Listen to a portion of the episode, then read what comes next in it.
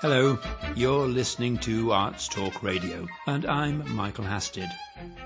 We bring you regular news, reviews, and interviews relating to all aspects of the arts in Holland, concentrating on events in Amsterdam, The Hague, Rotterdam, and the surrounding areas.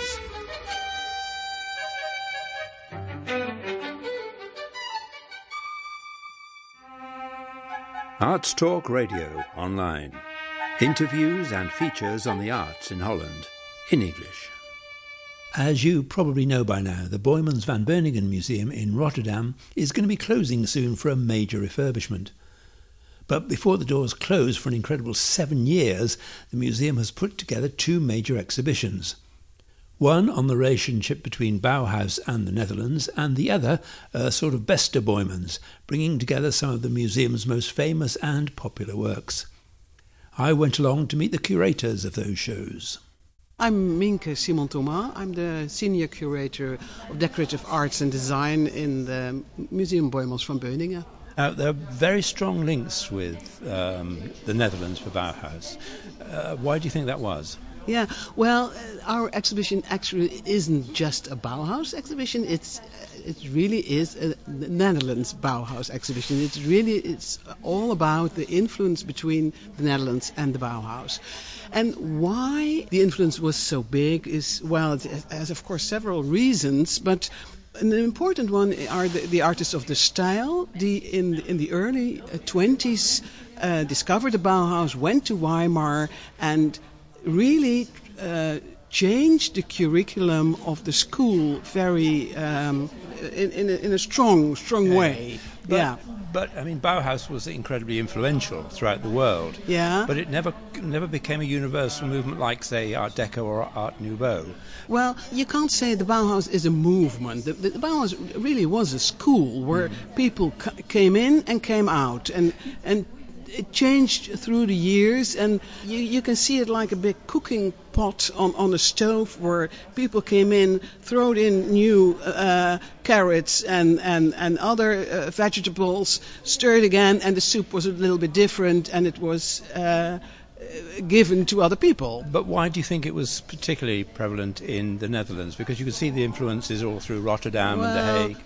Well, the Netherlands was, in, in architecture, the Netherlands was very forward already in the beginning of the 20s, and that was uh, seen by the, Walter Gropius, the director of the Bauhaus, and the, he, he asked the people from Rotterdam come to, to the Bauhaus.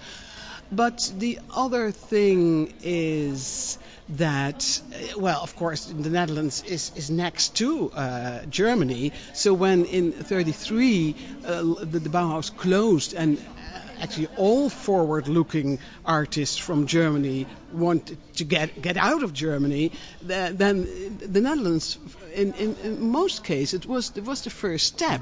Not not all all stayed in the Netherlands. No, no. For instance, Moholy Nagy, a very important artist, stayed for one and a half year in the Netherlands and then moved on to, to, to London and later to to uh, to the United States. Okay, thank you for that. And the exhibition continues until when? It uh, uh, continued until May 26th, so three months. So there's a, a lot of time. Uh, I'm Friso Lammertse, a curator of old master paintings in Museum Boymans van Beuningen in Rotterdam. And before the museum closes, you put together the, the best of, the highlights of the museum. Yeah, about 70 paintings from 1400 till 1980, 1990. So and, and, and foremost, it was a choice which is in all the tours and so on. So that's the core. And then we added some other things. But it's, it's of 150,000 pieces we have in the collection, we choose 70, which still are visible. And how, how did you go about choosing them? Yeah, it's difficult. It's, it, of course, there are, like the Tower of Babel of Bruegel, the Titus of Rembrandt, there are 60s is very easy to choose, and then you have another 10 or 15 which are perhaps not master but, master. But possibly the, the highlight of your little show here is a little altarpiece, which is a, a, very new acquisition, I believe. What's that? Yeah, we bought at Sotheby's London on 5th of December 2018 a triptych from the master of Saint Veronica. That's a Cologne master who worked around 1400 in Cologne.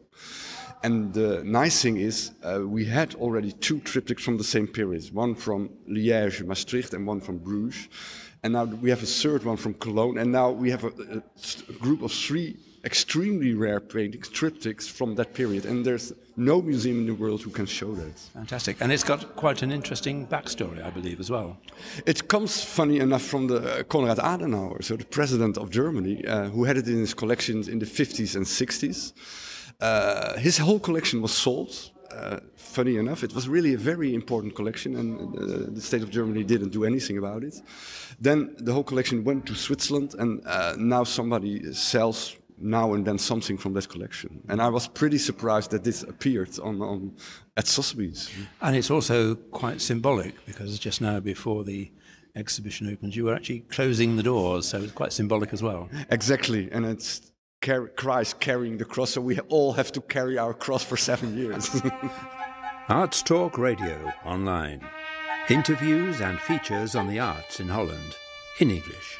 I was talking to Mienke Simon and Friso Lammertse, curators of the final two exhibitions at the Boijmans van Beuningen Museum in Rotterdam before it closes in May.